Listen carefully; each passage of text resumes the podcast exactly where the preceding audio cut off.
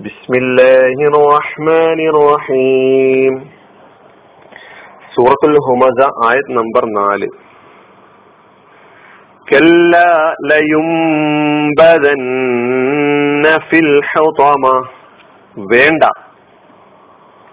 അവൻ ഹുതമയിൽ എറിയപ്പെടുക തന്നെ ചെയ്യും വേണ്ട അവൻ ഹുതമയിൽ എറിയപ്പെടുക തന്നെ ചെയ്യും അള്ളാഹു സുബാനു താര ഒന്നുകൂടി അള്ളാഹുവിന്റെ ദേഷ്യവും അള്ളാഹുവിന്റെ വെറുപ്പും ഈ സ്വഭാവം സ്വീകരിക്കുന്നവരോടുള്ള അള്ളാഹുവിന്റെ വെറുപ്പ് ഒന്നുകൂടി ശക്തമായി നമ്മുടെ മുമ്പിൽ പ്രകടിപ്പിക്കുകയാണ്. വളരെ ഗുരുതരമായ സംഗതിയാണ് സഹോദരന്മാരെ. അതാണ് കല്ല വേണ്ട കേട്ടോ. കല്ല എന്ന പ്രയോഗം ഖുറാനിൽ ധാരാളമായി നമുക്ക് കാണാൻ കഴിയും. നിരാകരണത്തെ സൂചിപ്പിക്കുവാൻ വേണ്ടി കല്ല വരാറുണ്ട്. ഭീഷണി എന്ന നിലയ്ക്ക് വരാറുണ്ട് പേടിപ്പിക്കുക എന്ന നിലയ്ക്ക് പറയാറുണ്ട്. നിങ്ങളുടെ നിലപാട് നിങ്ങൾ നേരത്തെ സ്വീകരിച്ചിരിക്കുന്ന നിലപാട് അതല്ല അതിനെ നിരാകരിക്കുകയും നിഷേധിക്കുകയും ചെയ്യുക എന്നതിന് വേണ്ടി വരാറുണ്ട്. നിനക്ക് വേണ്ടി ഉപയോഗിക്കുന്ന ഒരു കലിമത്താണ് കല്ല എന്നത്. അത് സാന്ദർഭികമായി അതാത് സന്ദർഭങ്ങളിൽ കല്ല വേണ്ട അങ്ങനെയല്ല എന്നെല്ലാം അർത്ഥം പറയാം. ഇവിടെ നമുക്ക് അങ്ങനെയല്ല വേണ്ട ആയിക്കോട്ടെ ഒരു ഭീഷണിയുടെ ഒരു താക്കീതിന്റെ ഒരു സ്വരമാണ് ആ കലിമത്ത് പ്രയോഗിക്കുമ്പോൾ നമുക്ക് അനുഭവപ്പെടേണ്ടത്. കല്ല നമ്മൾ ഓതുമ്പോഴും അങ്ങനെ വരണം. കല്ല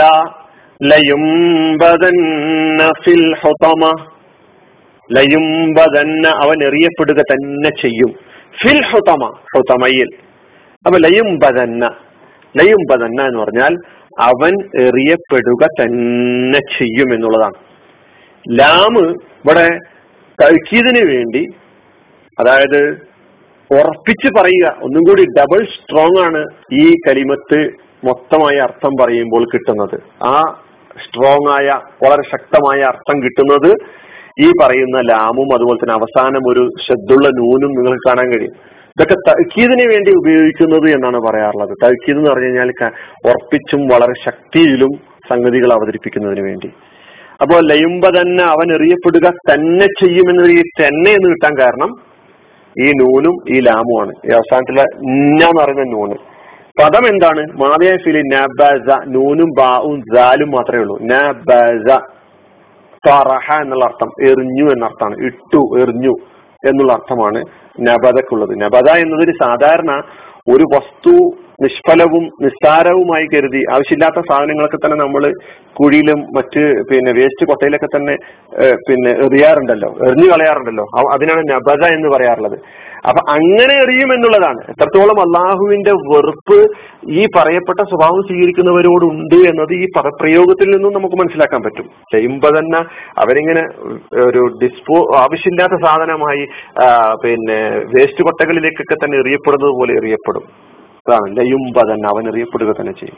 അപ്പൊ നബസ എന്നതാണ് മാതി. അതിന്റെ മുതാരി എംബുദു നബസ എംബുദു നബസ എംബുദു അപ്പൊ എംബുദു എന്ന് പറഞ്ഞാൽ അവൻ എറിയുന്നു. നബത എറിഞ്ഞു എംബുദു അവൻ എറിയുന്നു. പിന്നെ യുംബതു എന്നാകുമ്പോൾ ലയുമ്പ തന്നെ യുംബതു ആണല്ലോ യുമ്പതു എന്നത് കർമ്മണി പ്രയോഗമാണ്. എറിയപ്പെടും. അവൻ എറിയപ്പെടും.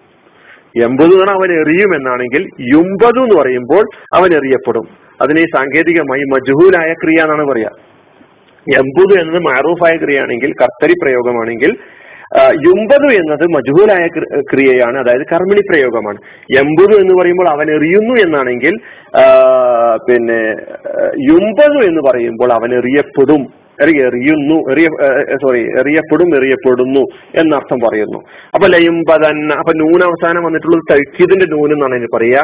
ലയുംബതന്ന തന്നെ എന്നുള്ള അർത്ഥമാണ് കിട്ടുക. അവൻ എറിയപ്പെടുക തന്നെ ചെയ്യും. ഫിൽ ഹുതമ ഫി എന്ന് പറഞ്ഞാൽ ഇൽ എന്നാണ് അർത്ഥം. ഫി വന്നതാണ് ഒരുപാട്. അൽ ഹുതമ ഹുതമയിൽ എന്നാണ് ഞാൻ അർത്ഥം പറഞ്ഞത്. എന്താണ് ഹുതമ? എന്താണ് ഹുതമ? ഹുതമ എന്നതിന് ഒരു വിശദീകരണം നൽകിയിട്ടുള്ളത് നരകത്തിന്റെ പേരുകളിൽപ്പെട്ട ഒരു പേരാണ് എന്ന് നമുക്ക് മനസ്സിലാക്കാം. ഒരുപാട് പേരുകളിൽ നരകത്തെ ഖുർആൻ വിശദീകരിച്ചിട്ടുണ്ട് വിശേഷിപ്പിച്ചിട്ടുണ്ട്.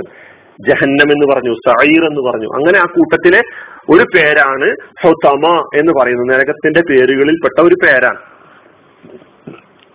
ഹത്വമ എന്നതാണ് അതിന്റെ മാതിയായ ഫേൽ ഹതമ യഹ്തിമു എന്ന് പറയുമ്പോൾ മുറിയുക തകരുക ചിന്നി ചിന്ന ഭിന്നമാവുക എന്നതൊക്കെയാണ് അർത്ഥം. അപ്പോ നരകത്തിന് ഹുസമ എന്ന പേര് നൽകിയത് എന്തുകൊണ്ടാ?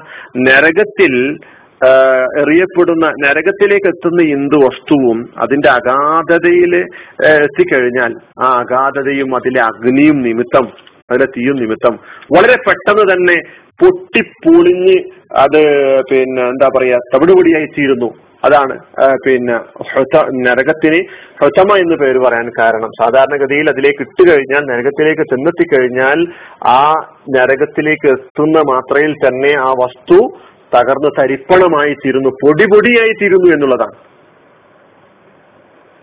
അവ അതാണ് പ്രഥമ എന്ന് പറഞ്ഞു കഴിഞ്ഞാൽ നരകത്തിന് അങ്ങനെ ഒരു പേര് നൽകാനുണ്ടായ കാരണം.